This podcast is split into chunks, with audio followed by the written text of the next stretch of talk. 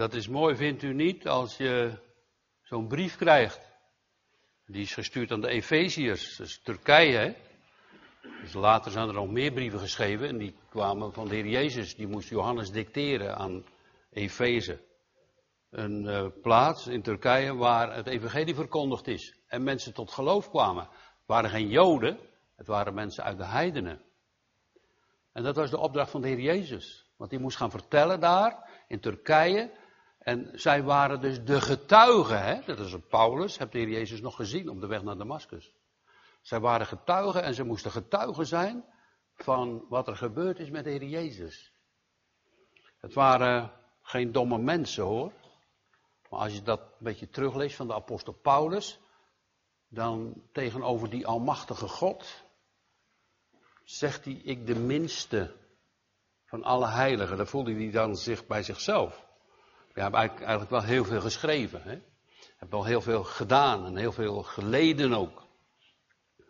En dat blijkt nu ook, want deze brief die hij schrijft, die schrijft hij uit de gevangenis. Hij zit dus opgesloten in Rome. En dat was niet omdat hij foute dingen had gedaan, maar omdat hij het evangelie verkondigd had van Jezus Christus. En dat namen ze daar niet. En werd opgepakt. Gebeurt nog. Het is wel een verschil waarom je in de gevangenis zit natuurlijk. Om het evangelie. Dan leid je om Jezus Christus wel. En daarom zegt hij toch heel apart. Ik ben niet een gevangene van de Romeinen en ik ben ook niet een gevangene van Caesar of van andere grote machten. Maar ik ben een gevangene van Jezus Christus. Zo begint de brief.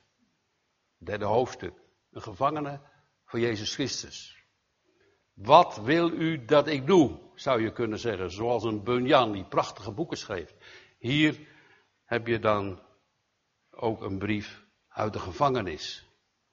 Mooi is dat. Heel die Efezebrief. En dan zegt hij, willen we nadenken, dat hij een voorbidder is en dat geldt ook voor ons. Ja, voor Efeze was het zeker. En dat was ook wel nodig. Later, als je dat verder onderzoekt, dan zie je dat er staat dat Johannes moet schrijven. Schrijf Johannes tot de gemeente in Efeze. En dit heb ik, ja, heel veel dingen positief, maar er was iets heel negatief. En dan staat er, dit heb ik tegen u dat gij de eerste liefde hebt verlaten. Bekeer u komt er op terug. Zo niet, dan neem ik de kandelaar weg. Wat betekent dat? Dan neem ik het hele woord en de prediking weg. Gaat heel de kerk gaat voorbij. Dat zijn nogal heftige dingen. Ziet u hoe wij ook om moeten gaan met Gods liefde?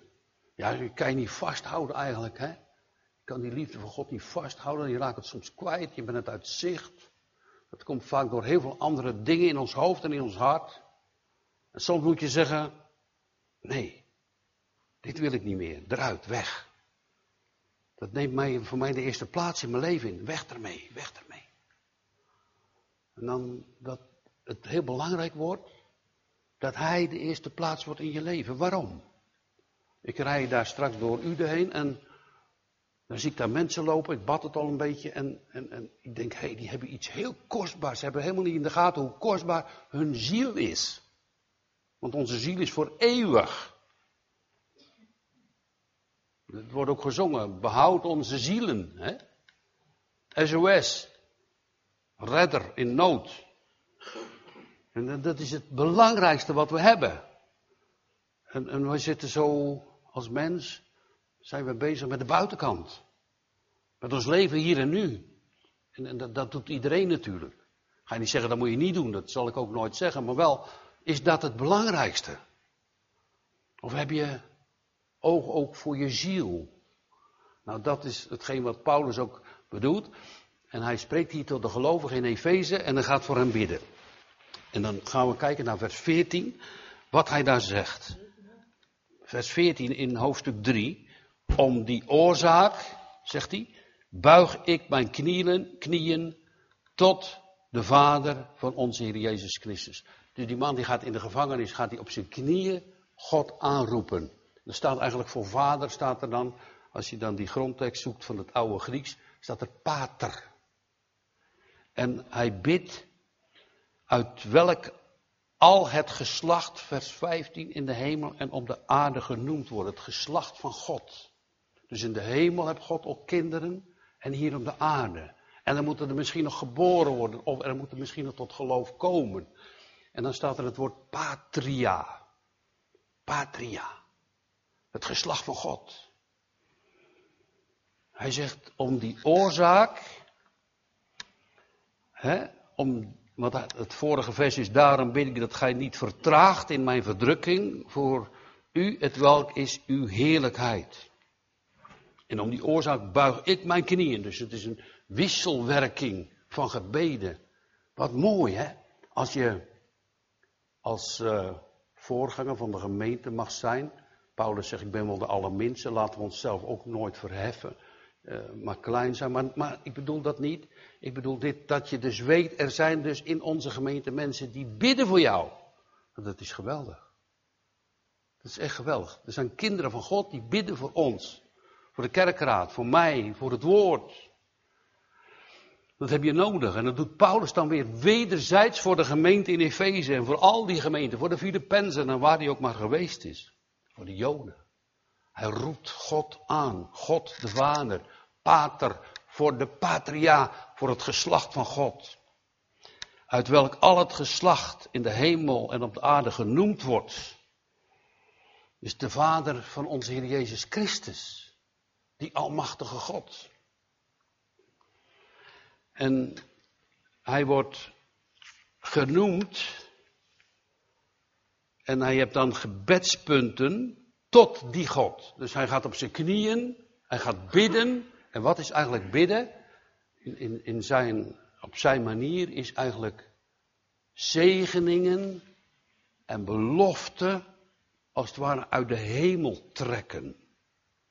Dat die bij u landt, bij de mensen in Efeze toe zegeningen van God, die zoveel heeft en zo rijk is, zo machtig is en de zon laat schijnen en alle kracht in de hemel en de aarde heeft, dat, die kracht van God bij u komt en bij mij.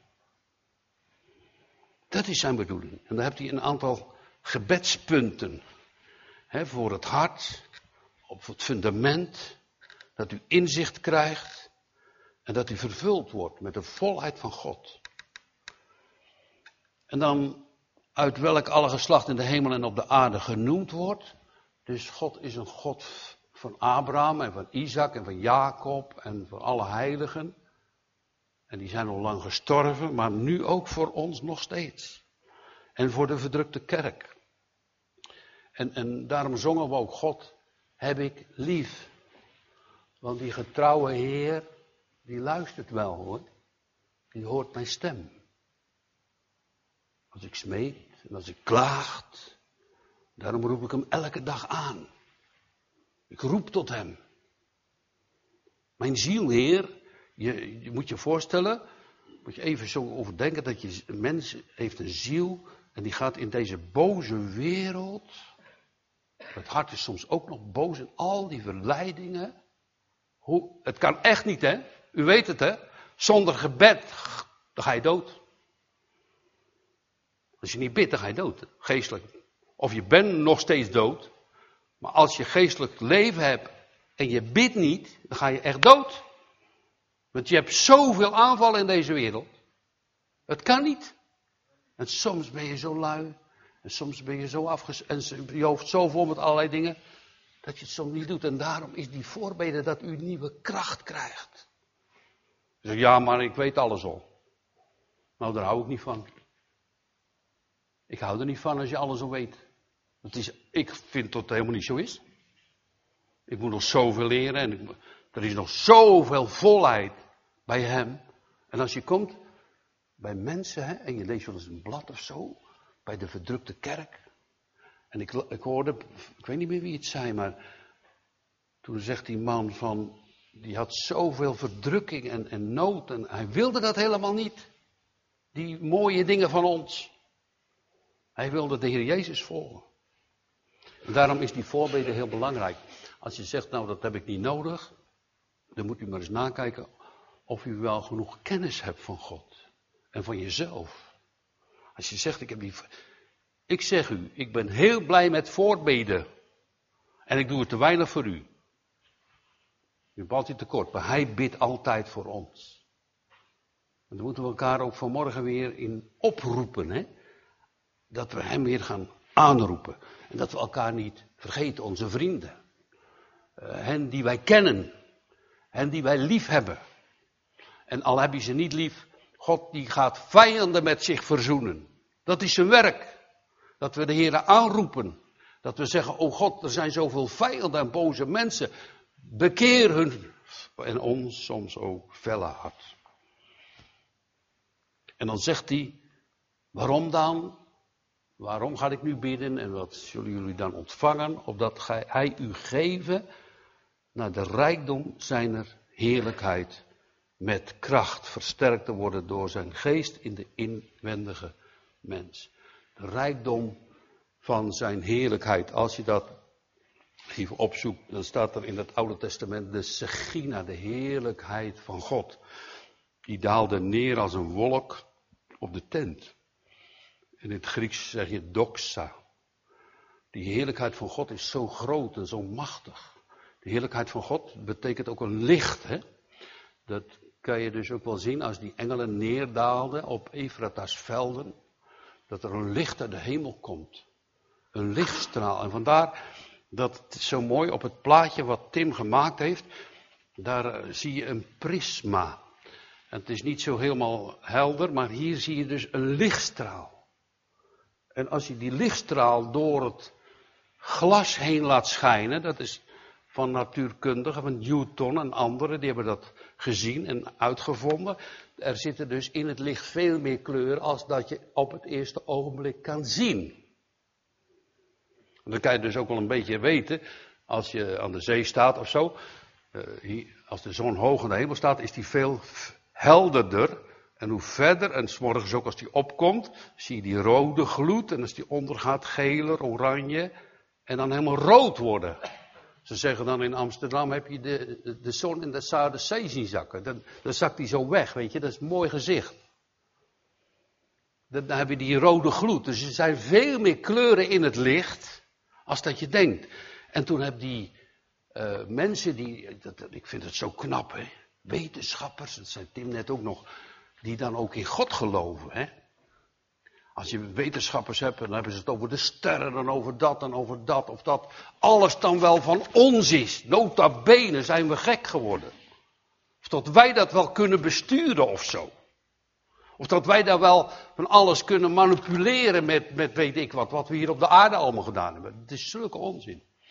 Daarom, als je zo'n wetenschapper tegenkomt, dan moet je hem maar wijzen naar 1 Korinthe 1, dat God die wijze als ze hem niet herkennen dwaas maakt. Ze zijn echt dwaze mensen geworden, met al hun kennis, dwaas.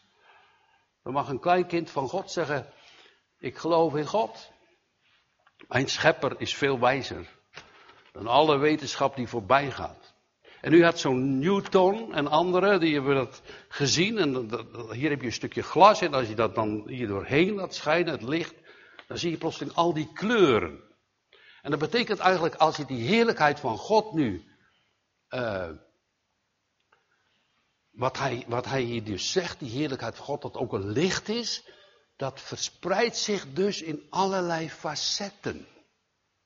Van kleuren, van deugden van God. Het is niet alleen maar kracht. Het is ook niet alleen maar trouw. Maar het zijn alle deugden van God. Daar bidt Paulus op.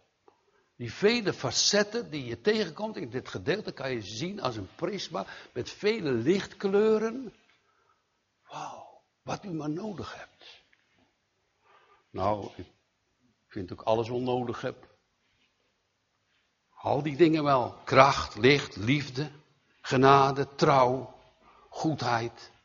Wat mooi dat mensen dit hebben gezien en dat wij dat nu ook als een beeld mogen gebruiken. Het prisma. Het stukje glas waar het licht doorheen straalt en alle kleuren zo bekend worden. En daarom zegt Paulus ook, ik bid dat jullie ogen open gaan voor die veelkleurigheid van God. Want soms zie je dat helemaal niet. Soms ben je zo in jezelf gekeerd en je bent van de aarde aards. En een psalm zegt ook, mijn ziel kleeft aan het stof. Dan roept hij er nog bij, aan zie mijn nood, ik heb daar nood over. Dat je daarvan losgemaakt wordt, dat je verder mag kijken. Mooi als je daar inzicht mag hebben in de natuur, maar dat je dat ook inzicht mag hebben naar de geestelijke gaven van God. En daar biedt hij om. Dat die heerlijkheid, vers 16, dat, hij, dat die u gegeven wordt. Als een belofte. Naar de rijkdom van zijn heerlijkheid. Met kracht versterkt te worden door zijn geest in de inwendige mens. Hij zegt ook ergens uh, in de Korinthebrief. Ja, als je ouder wordt. Hè, kijk, als je jong bent. En je bent aan het opgroeien. Dan, dan denk je ook, wordt steeds sterker. Hè wordt steeds uh, hè, spierbad, je kan sporten, je kan allerlei dingen doen. Dan je wordt steeds sterker. Maar als je wat ouder geworden bent, dan voel je wel en dan weet je, soms wil je daar niet aan hoor, maar je wordt wel steeds zwakker. Hè? En heel veel dingen kan je niet meer. Als onze broeder Arend met het nieuwe seizoen dat aankomt, nog de kracht zou hebben om zijn tuin om te spitten, zou het zeker doen. Maar hij kan het niet meer. Dus aan de buitenkant gaan we heel veel dingen verliezen. Maar hier staat dat je in je hart vernieuwd wordt. Je ziel, die eeuwig blijft. Daar gaat dit gebed om. Daarom kom je samen in de kerk. Om te horen van die genade en de goedheid van God. Heel veel dingen die we wel vroeger konden, die kunnen we niet meer. En je wordt ouder en. Is niet makkelijk. Is pijnlijk soms. Maar dat je dan mag richten op Hem. Opdat Hij u geven naar de rijkdom van Zijn heerlijkheid met kracht versterkt te worden door Zijn geest in de inwendige mens. Dus dat is de binnenkant van je leven, dat is je hart. Opdat Christus door het geloof in uw hart woont. En gij in de liefde geworteld en gegrond zijt. Dus ja, maar kijk, als je dus een wedergeboren christen bent en je gelooft, dan woont Christus toch al in je hart. Hij, hij spreekt toch niet tot ongelovigen? Maar soms kan het ook zo zijn dat je wel een gelovige bent hoor. Maar dat het niet zo functioneert. Hè? Als Christus in je hart woont, we zingen het ook wel eens, hè? kom in mijn hart, Heer Jezus, into my heart. Je zingt het wel, maar dat zing je ook niet voor niets. soms kan het zijn dat je met zoveel dingen bezig bent dat het helemaal niet functioneert. Als de Heer Jezus in je hart woont, dan heb je zicht. Je oog wordt, die schaduwen verdwijnen. Je gaat die goede herder volgen. Christus woont in mijn dat is, dat is mooi als je dat mag zeggen. Je dat, Christus woont in mijn hart. Als ik naar het ziekenhuis moet. Als ik op de weg ga. Als ik moeilijke dingen, misschien ook blijde dingen. Dat je niet plotseling zegt, nou ja, kijk, ja, eh, in de kerk ben ik wel een christen, maar dan heb ik dan een ene keer zo'n feestje met mijn vrienden en zo. Maar ja, dan maar even niet. Maar even parkeren zo. Dan kom je thuis en zeg je, wat is de Heer Jezus nu gebleven? Ben je maar als het ware kwijtgeraakt. Dat gebeurt zo vaak bij christenen ook. God geeft soms, ja, ik vind dat moeilijk om te zeggen, maar ik zeg het u.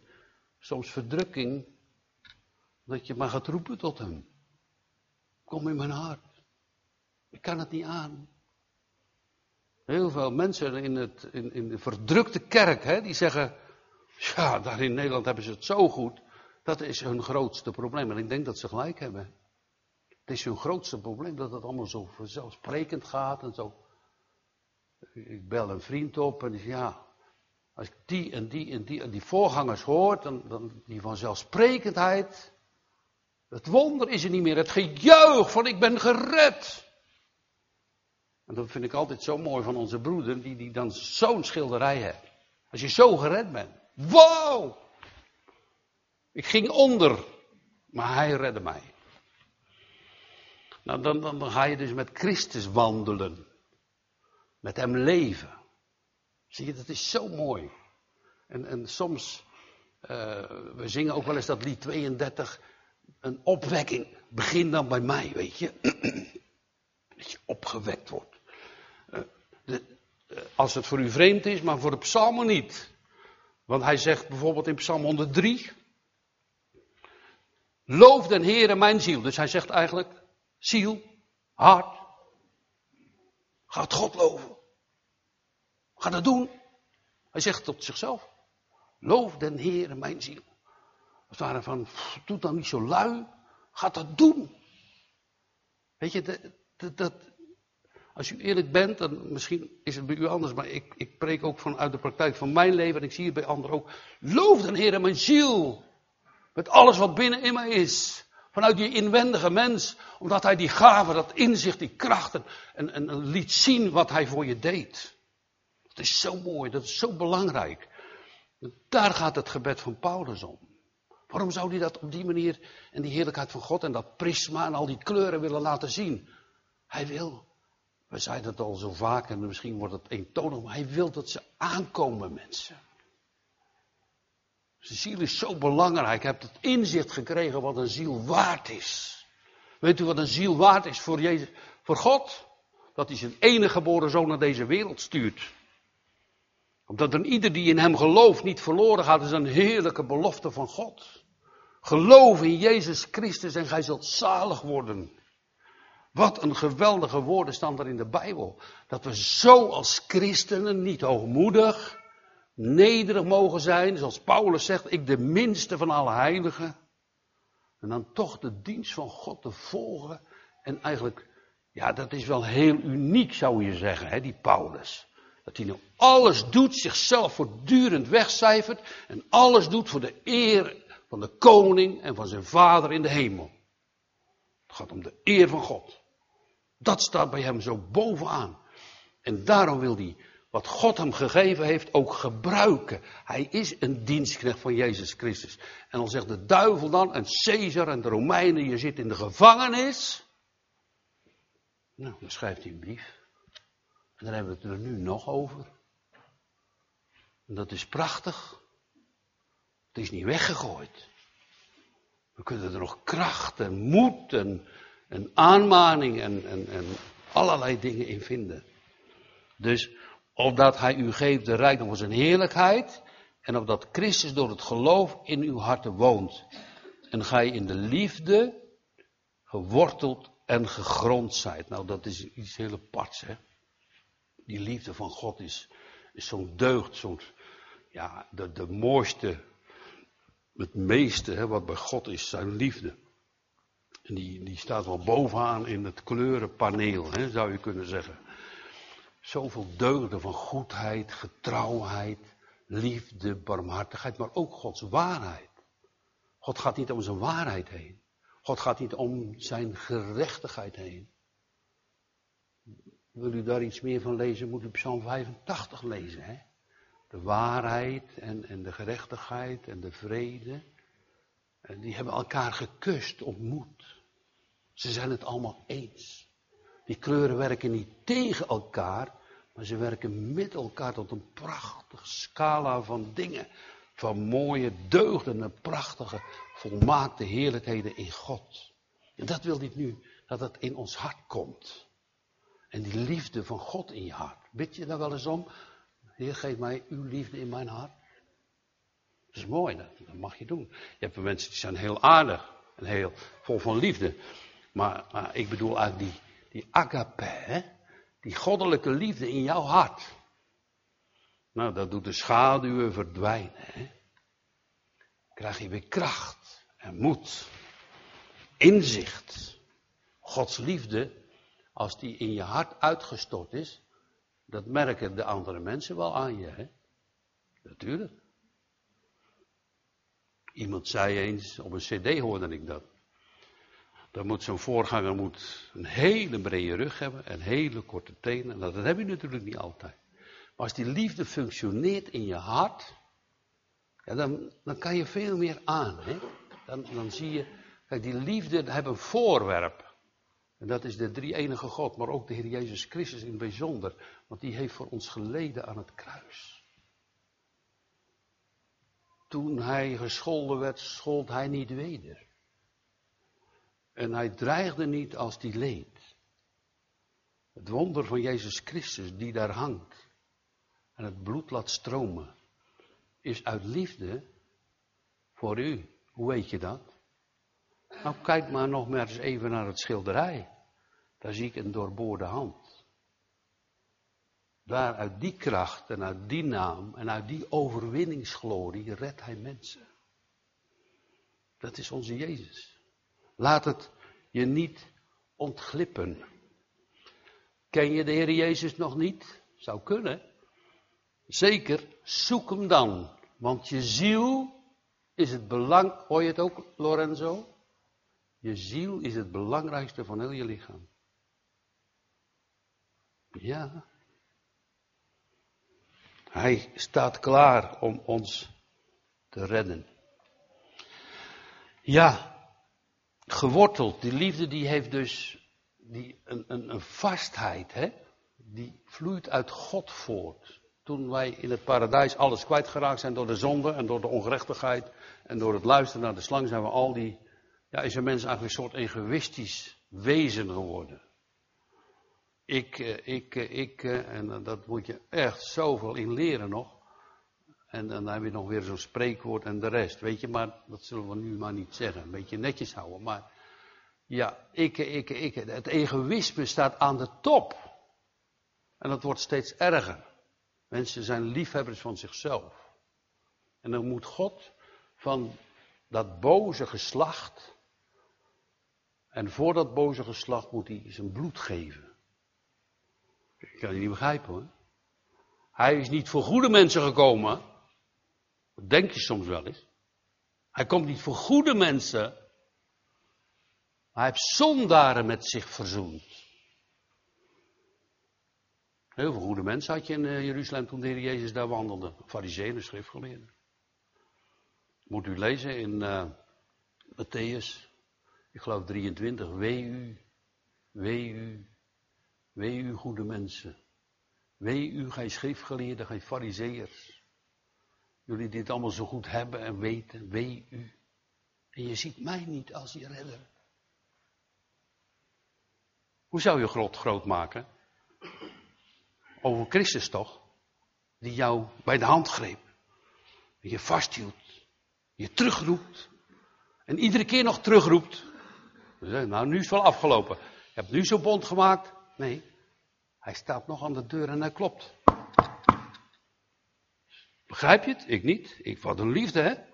Wat een trouw hè, bij hem. Wat een deugde, wat een facet van liefde bij hem. Voor ons. Dat we zo ook gaan leren bidden. Voor onszelf, voor de ander, voor Cambodja, waar u maar vandaan, voor Congo, voor Israël. Voor al die plaatsen, voor de Roma's. Voor u, voor je gezin, voor je man, voor je kinderen, voor Indonesië, voor Turkije, waar jullie vandaan komen. Voor Syrië, Irak. En voor China nog. Nou, ik vergeet er licht wel. Angola en Congo. Suriname, waar kom, en Nederland en Ude, en waar kom je allemaal vandaan? Hè? Dat u zo ook dit stukje nog eens thuis gaat overdenken en gaat lezen en dat gaat beoefenen. En dan hoopt op zijn genade. Dan zegt hij in vers 18, opdat gij ten volle kan begrijpen met al de heiligen welke de breedte en de lengte en de diepte en de hoogte zijn. Dat is dus, ja, uh, nou, gaat, gaat, kan u het begrijpen? Paulus zegt wel dat je dat zou kunnen begrijpen, maar ik weet niet of dat wel zou lukken. Want de hoogte, nou, dat is oneindig. De breedte is oneindig. Hij doet met ons niet naar onze zonde. Zover het oosten is verwijderd van het westen, zover doet hij onze ongerechtigheid van ons. Dat is niet een klein stukje. Maar dat werp je in een zee van eeuwige vergetelheid. Begrijpen, inzicht in krijgen. Door dat kleurenfacet, door dat prisma. Al die kleuren gaat zien van u, voor mij. Dat het ook cadeaus worden. Dat je dat ook mag begeren. Dat je dat ook graag wil hebben.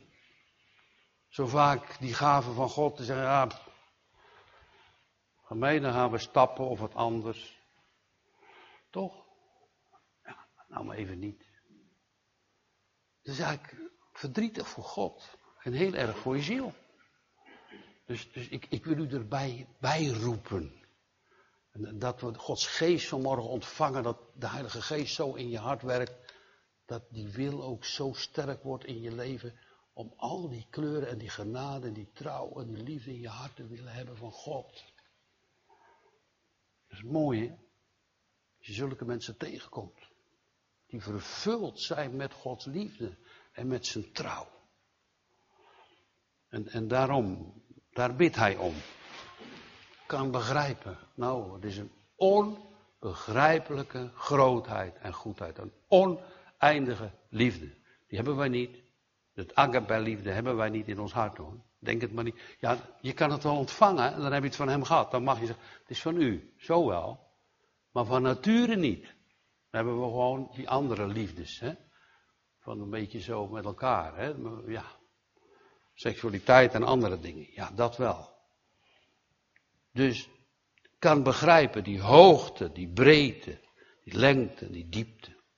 Die oeverloosheid. Kijk, als je, als je die, daarover na wil denken, over zijn liefde en over die, die grootheid daarvan, dan zou je eigenlijk eens na moeten denken over hoe ver ben ik bij God weg afgegaan? In welke diepe put zit ik? Heb je daar wel eens over gedacht bij jezelf?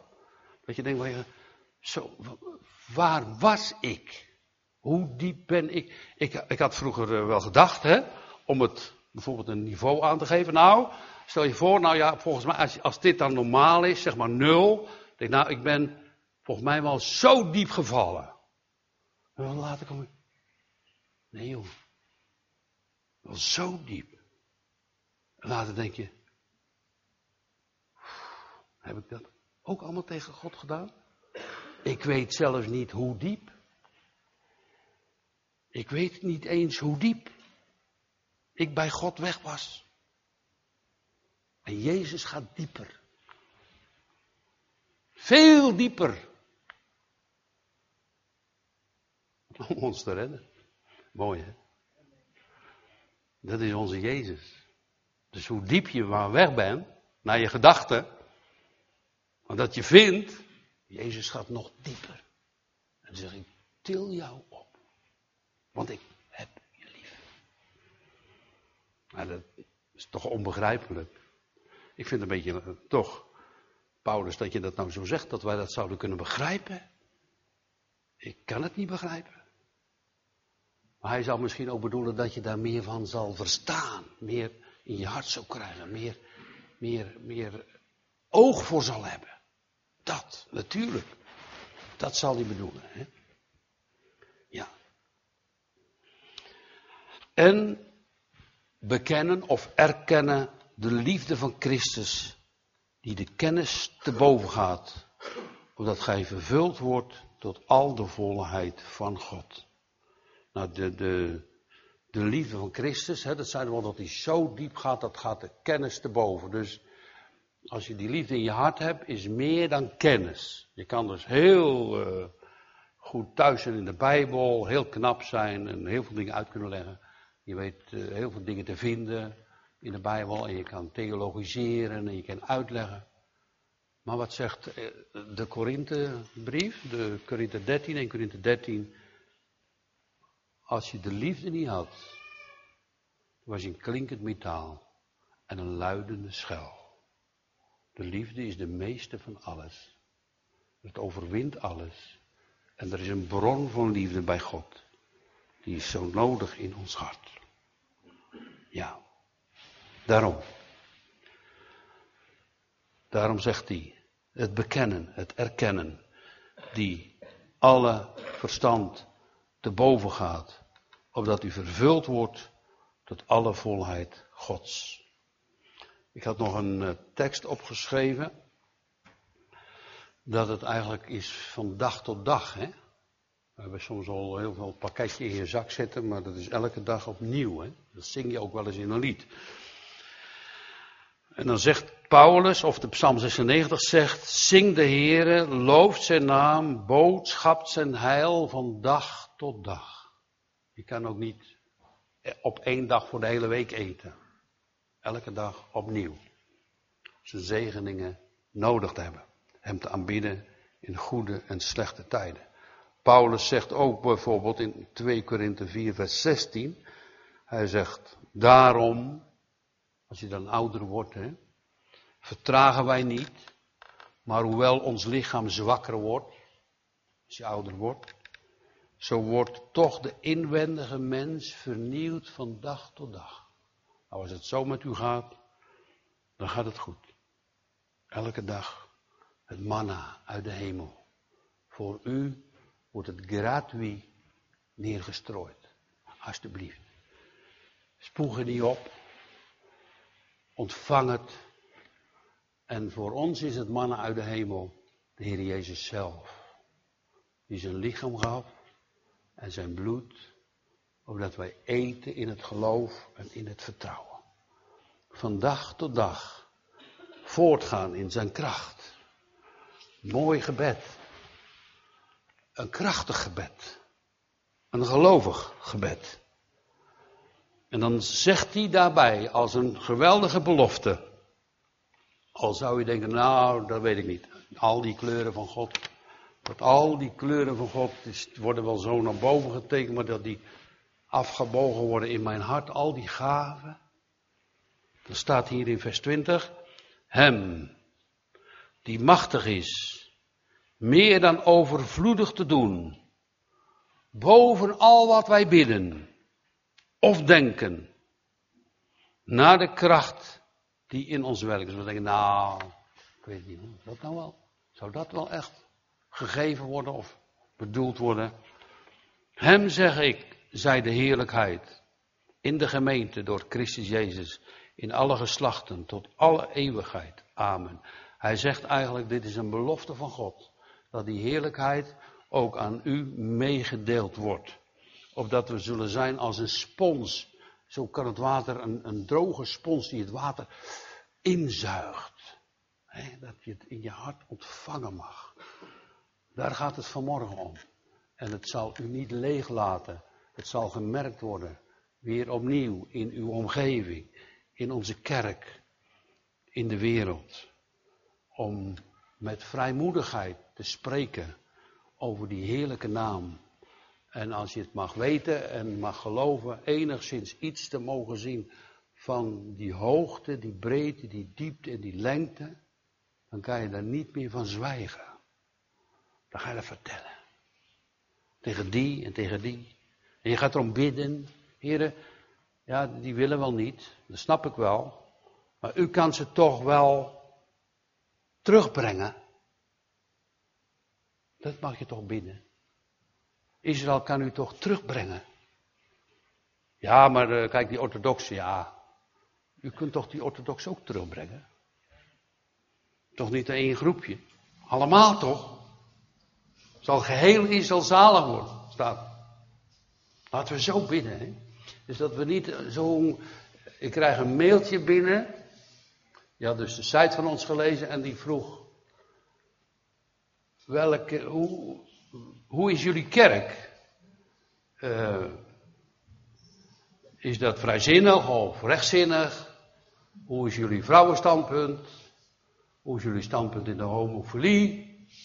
En heel veel vragen, ik denk. Hoe ga ik daarop antwoorden? En ik heb dit gezegd. Onze gemeente wil terug back to the basis. De basis van het woord van God. We hebben heel veel nationaliteiten en de mensen hebben allemaal culturen. En we zijn samen met het woord van God. En hokjes plaatsen houden we niet van. Doei. Of u wel? Ik denk toch niet, hè? Dan een hokje en dan kunnen de mensen afwegen, oh, dat, dat zijn zij dan. Dan word je dus geparkeerd ergens. Kan je het mee eens zijn of niet? Ben je het eens met Jezus Christus, notabene? Is die in je hart? Waar gaat het om? Mensen houden zich bezig met van alles en nog wat. Maar leeft Christus in je hart? Dat bedoelt Paulus. Om te zeggen, dit is mijn koning. Hier bid ik om. Dat kleurenpaneel, dat prisma voor u. Dat de zegening over u heen komt. Dat kan je met allerlei woorden benoemen. Je kan het ook uitleggen. Maar het is eigenlijk zo eenvoudig als iets. Als je dat geloven mag. Dat er een schepper is in de hemel. Die alles gemaakt heeft. En mij en u ook gemaakt heeft. En ons kent. Helemaal doorgrond. Dat hij dat geven wil. Om Jezus Christus wil. Die voor ons gekruisigd is. Wat zeggen we? Amen to. Amen.